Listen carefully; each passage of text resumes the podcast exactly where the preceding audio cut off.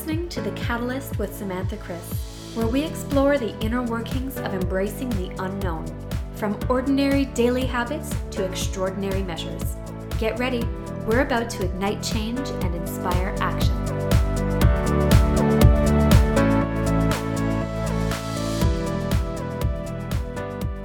Welcome back, everyone. I am your host, Samantha Chris, and with me today is Lindsay Lapaquette. Lindsay works with organizations who want to invest in elevating team performance by refining leadership communication skills. Lindsay's background is a former speech language pathologist specialized in working with clients with social interaction challenges, brings a unique perspective that helps leaders and organizations get to the root of complex communication issues so they can save time, money, and sanity.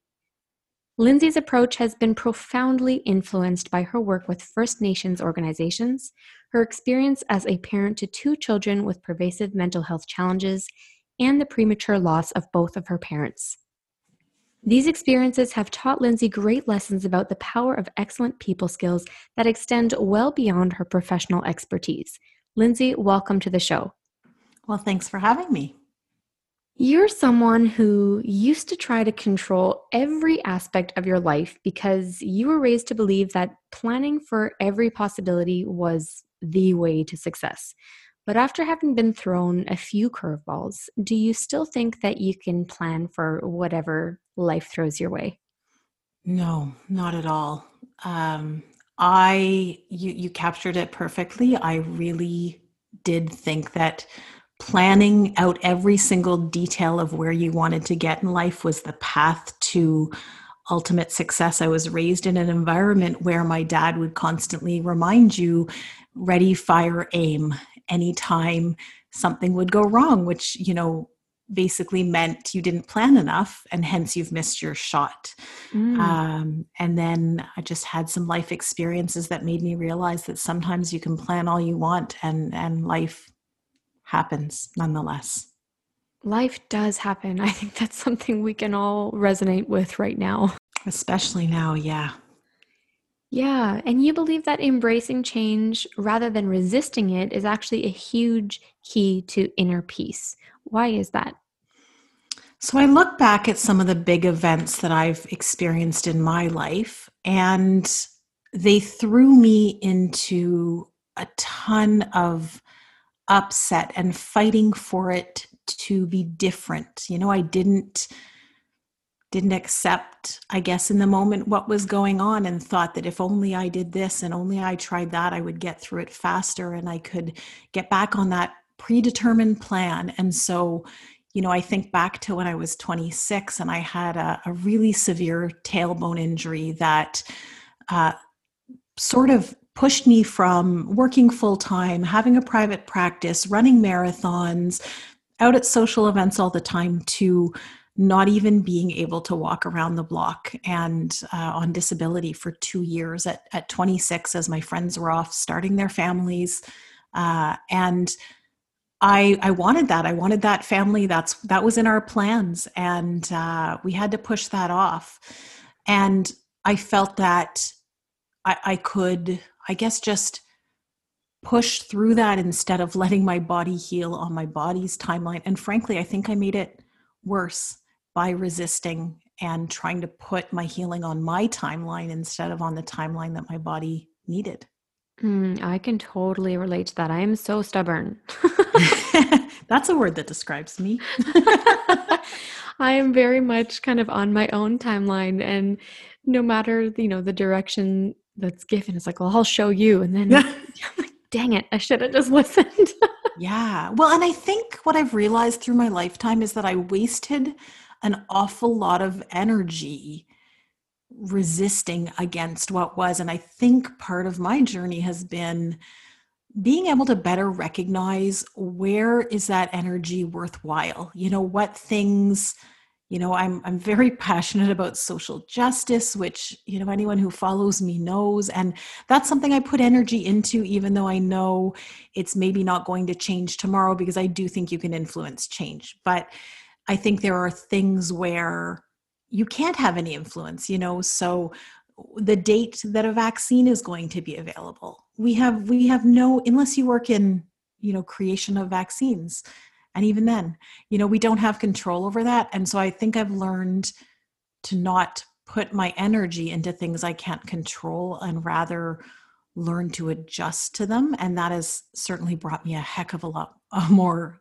inner peace than i had years back. Mm. do you think that there's a defining moment or maybe a series of moments that accumulated where you started to shift your perspective from feeling like you didn't plan enough and feeling like you know that resistance to change to pivoting more to a mindset of embracing it and feeling like you know what? There's just no way i could have planned for this. Mm-hmm. so i think there were a, a, couple. One as you mentioned in my bio was the birth of our two kids who both have mental health challenges.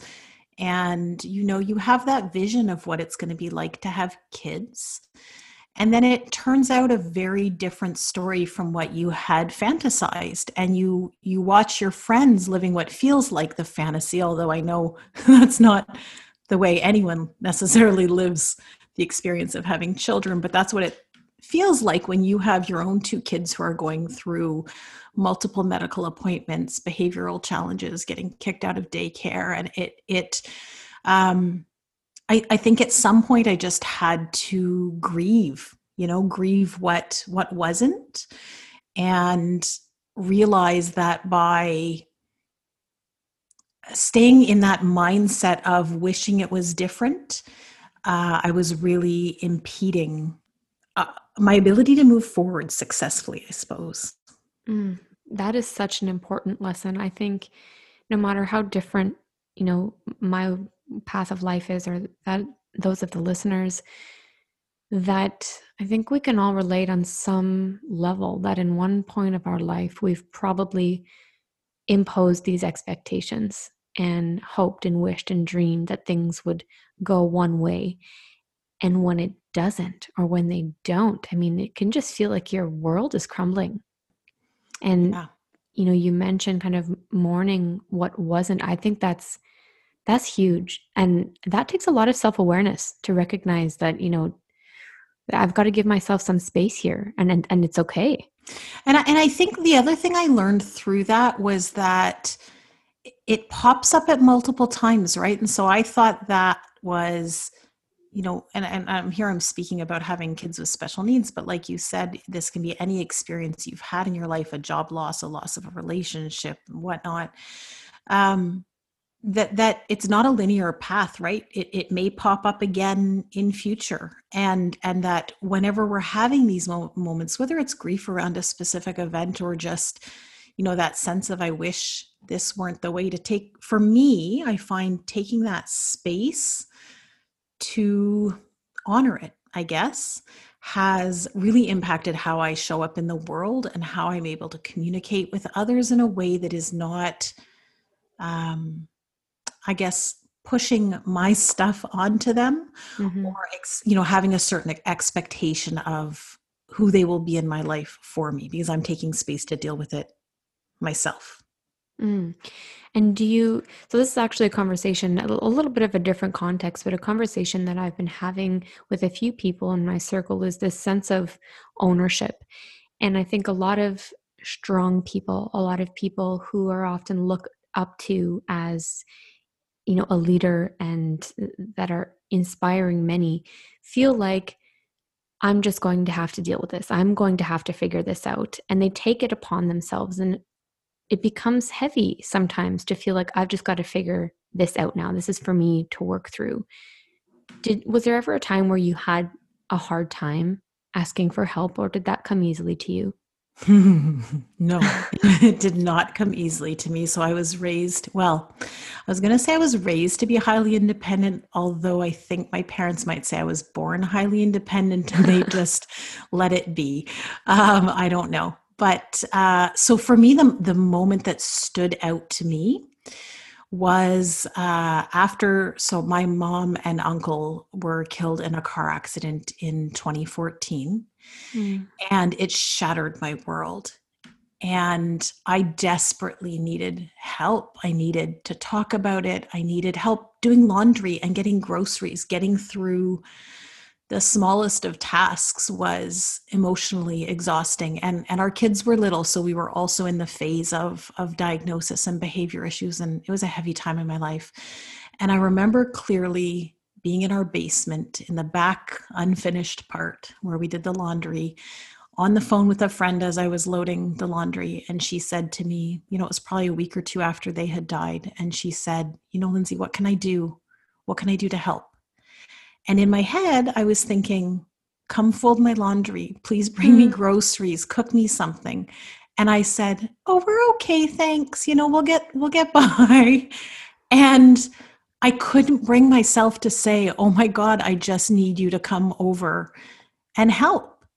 And it was a very marked experience for me because as I reflected on that moving forward, I realized that yes, we need to take ownership, but sometimes taking too much ownership isn't the best path necessarily. And what did you do to learn or to to change your mindset? Um, you know, to say that I'm going to give this asking for help thing a try. I'm, I'm not going to pretend that it's my top skill today, six years later. Really, switching my view of needing help not being weak or meaning that you're not capable or sort of all those associations I had with it that prevented me from asking for help um, has helped me to not see it as as a weakness. Yeah, I think you nailed it there. A lot of the people who I speak to about this, you know, this topic of not either having an, an easy time asking for help or just not feeling the need to ask for help there's a real stigma around if you need help you're weak if you're if you need help well you haven't done enough work to figure out figure it out on your own mm. and that can keep us so stuck so stuck yeah mm-hmm.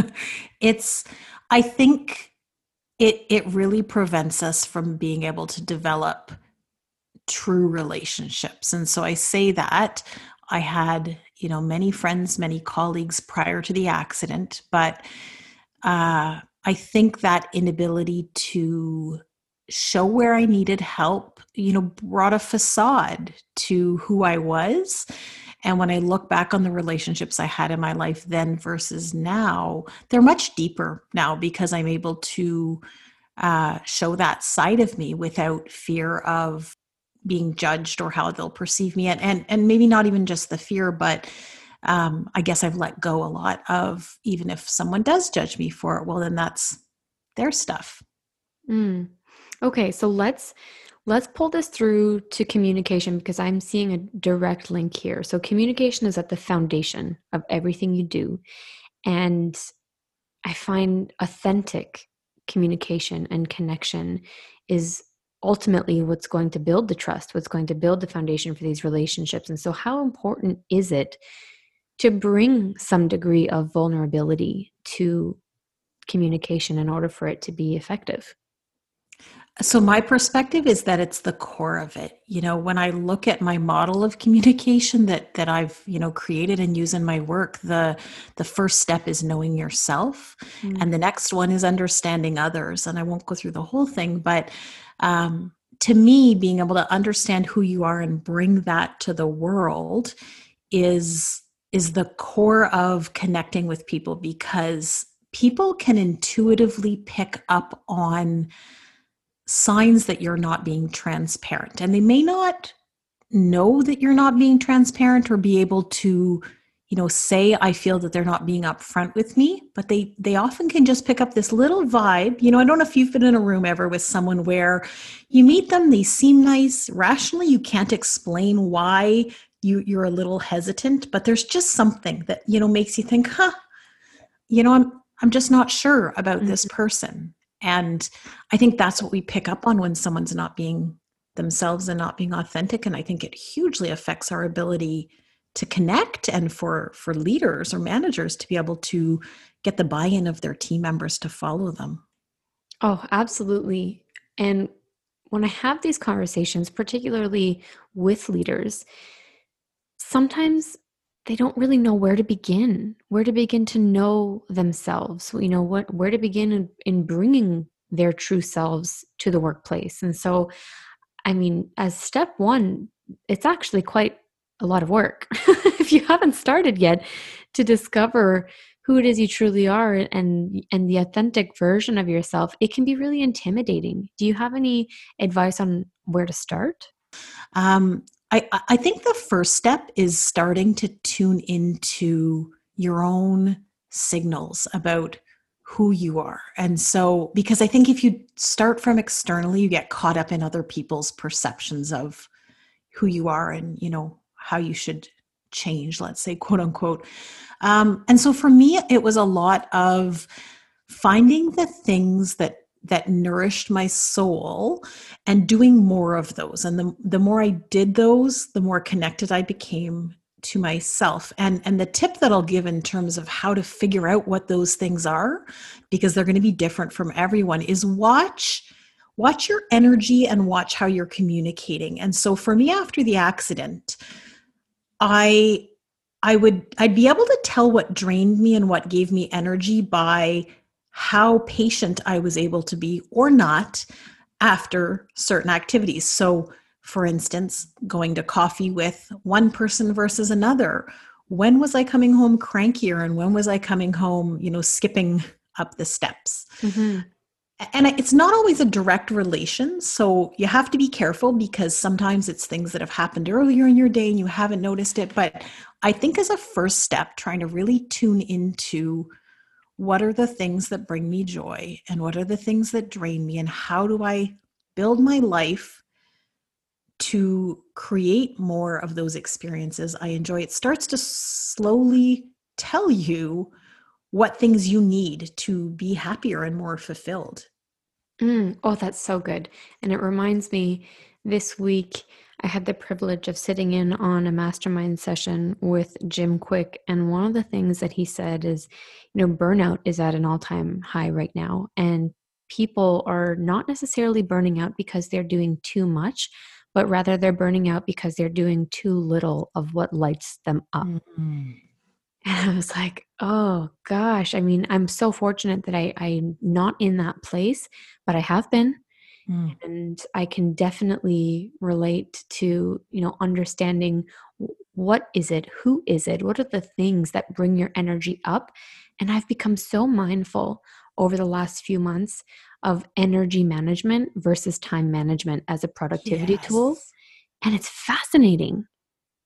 I think that's the core of it. So when the pandemic hit, my first reaction was how do I structure my life so I have the energy needed to work while taking care of our children at home because that felt like a massive task, right? Mm-hmm. As I think mm-hmm. it did to everyone.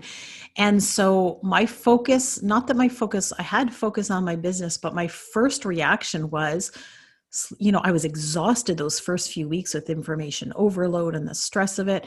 Um, so at first it was okay, sleep in a little later in the morning, make sure you're working out every day, make sure that you're taking a break with the kids midday and you're doing something fun. And I think that's what helped me get through those first few really stressful weeks was my focus shifted to energy management. And I think the more you do that, the more fulfilling your life becomes and also the better your relationships with others become because when you're not doing that what inevitably happens is you're super tired and cranky at the end of the day and inevitably you take it out on the people around you or you avoid them because you don't have the energy to connect you know whether that's at home or at work mm-hmm. i don't think that that anyone would say oh no that hasn't happened to me i mean all avoided someone or, or, or kind of came home cranky and can relate on some level and the idea of energy impacting communication is something that I want to dig into as well because like you said you know when we're when we're feeling a little depleted we might avoid or it changes our um, you know our perspective our, our tone but even when we need to be on right and mm-hmm. communication mm-hmm. starts conversation starts i see this all the time it's like it's like this pattern that I'm noticing where you say, you know, the Zoom call starts and you say, "Hey, how's it going?" and oh my god, things are crazy right now, or oh, I'm so busy, I don't even know what day it is anymore. If I had a dollar for every time someone said, "I don't know what day it is anymore," I would be a rich friggin' woman.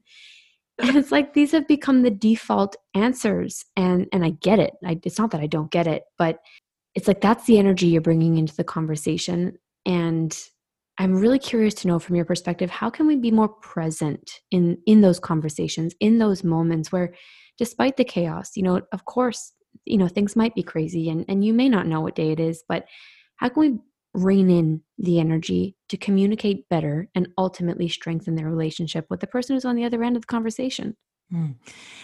I think, you know, it, it comes down to self awareness and knowing that you need to have a pause button. And so, you know, I, I get into those moments too where, I'm, um, you know, I'm like, oh my gosh, I'm so overwhelmed. There's so much to do. I can't, you know, deal with this. And I try to catch it.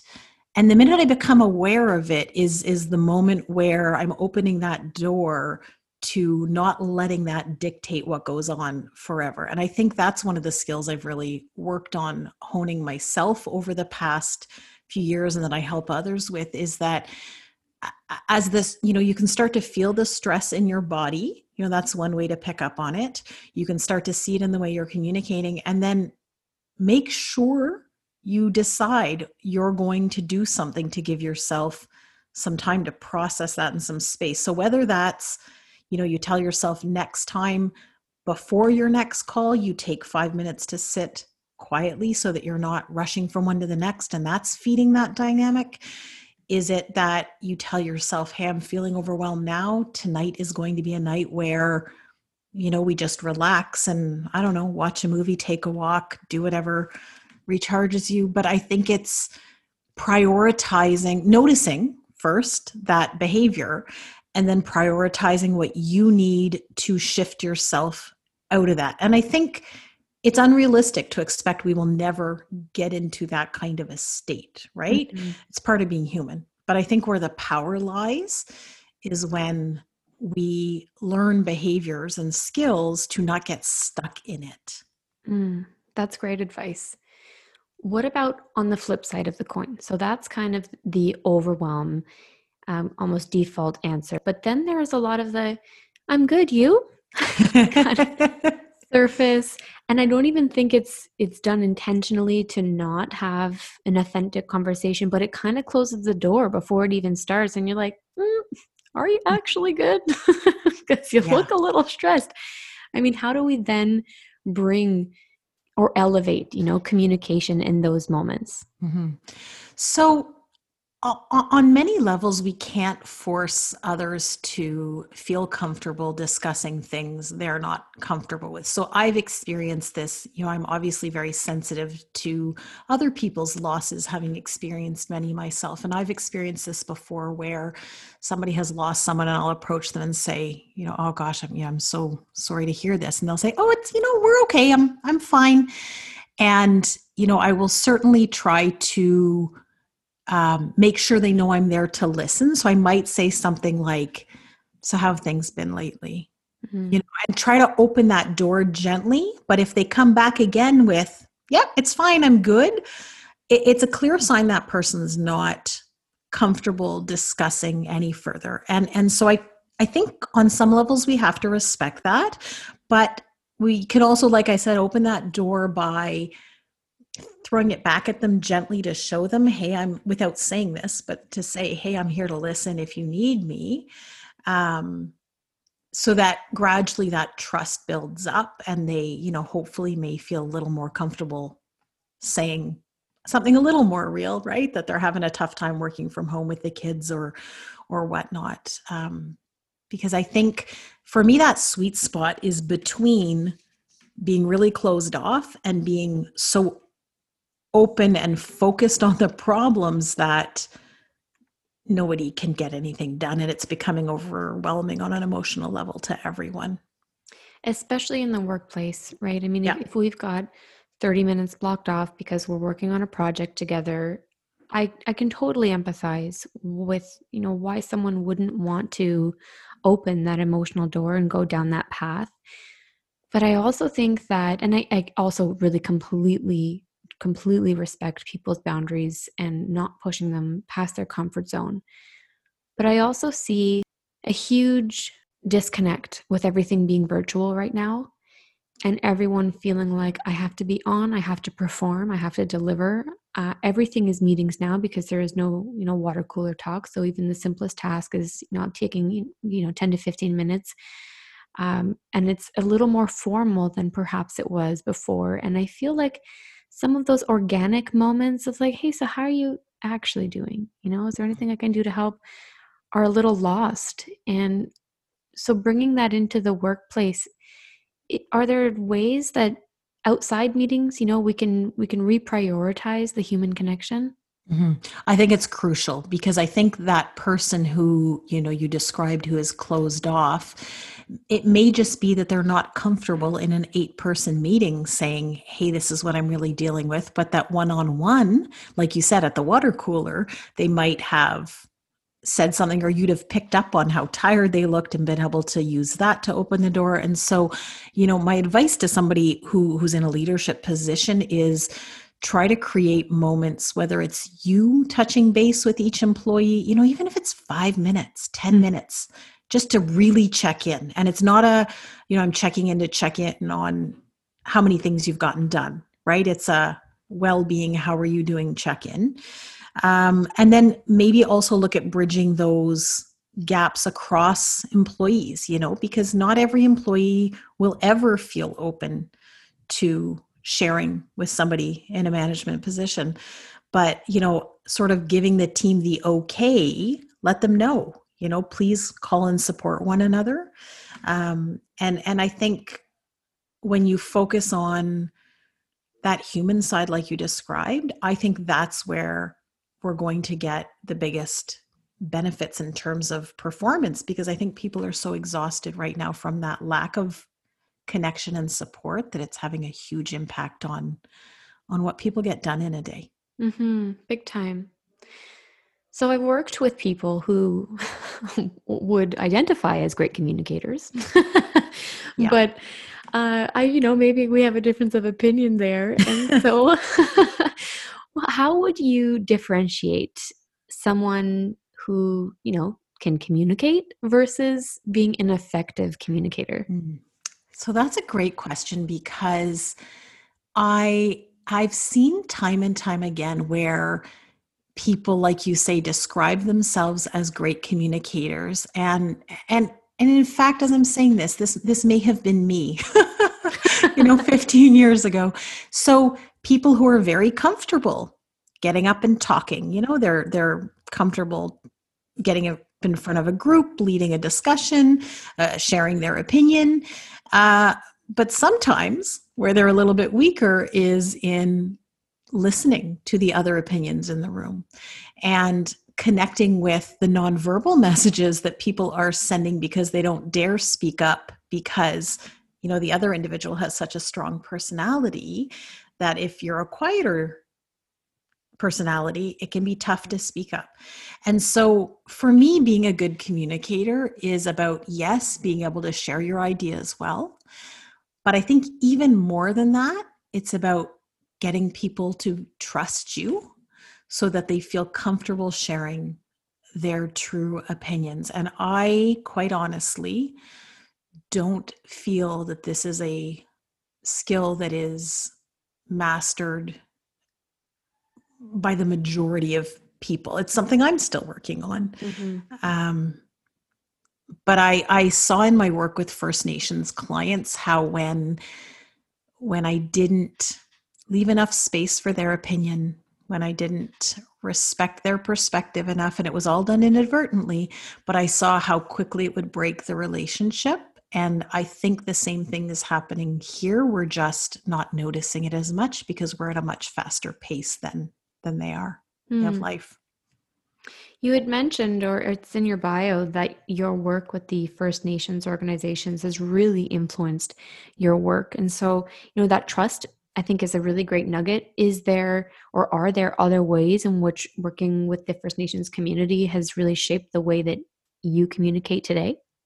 Hugely. So I think I used to overstep quite a bit because I had this notion of, you know, I have all this knowledge and I can help you and let me, you know, jump in and solve your problems for you. Mm. And I realized that, that that approach does not work up there whatsoever. They want support, but the minute you're jumping over that line of what really should be your responsibility and what should be theirs, uh, it breaks relationships. And so that was a great learning lesson for me because it helped me redefine like boundaries, really, right? What is my responsibility and having respect for other people's boundary, uh, sorry, their their responsibilities, but leaving them space to navigate that and mess that up and figure out how to do it better with maybe guidance, but not not telling. And I think that's a space where I see a lot of leaders struggle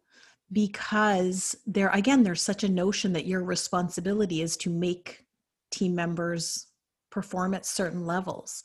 And so by rebalancing that, I find there's a lot, a lot less conflict, a lot more true motivation and much better, you know, cohesion and performance. That's really wonderful. Is there something that you can suggest that you know for those listening who are thinking oof i've got to really elevate my communication skills or this is something i'm actively working on improving because i really want to bring the team together whatever it might be is there something we can do today? Like low hanging fruit something we can implement or try to to see if it sticks to see if if it does help to improve our communication? Yeah, so I think I think the biggest tip I would have is so first I'm going I'm going to say two things here. First, ask yourself what your natural communication style is. Are you somebody who's really comfortable jumping in, sharing your opinion, or are you somebody who's a little more reticent, you know, more of a listener and it's hard for you to speak up?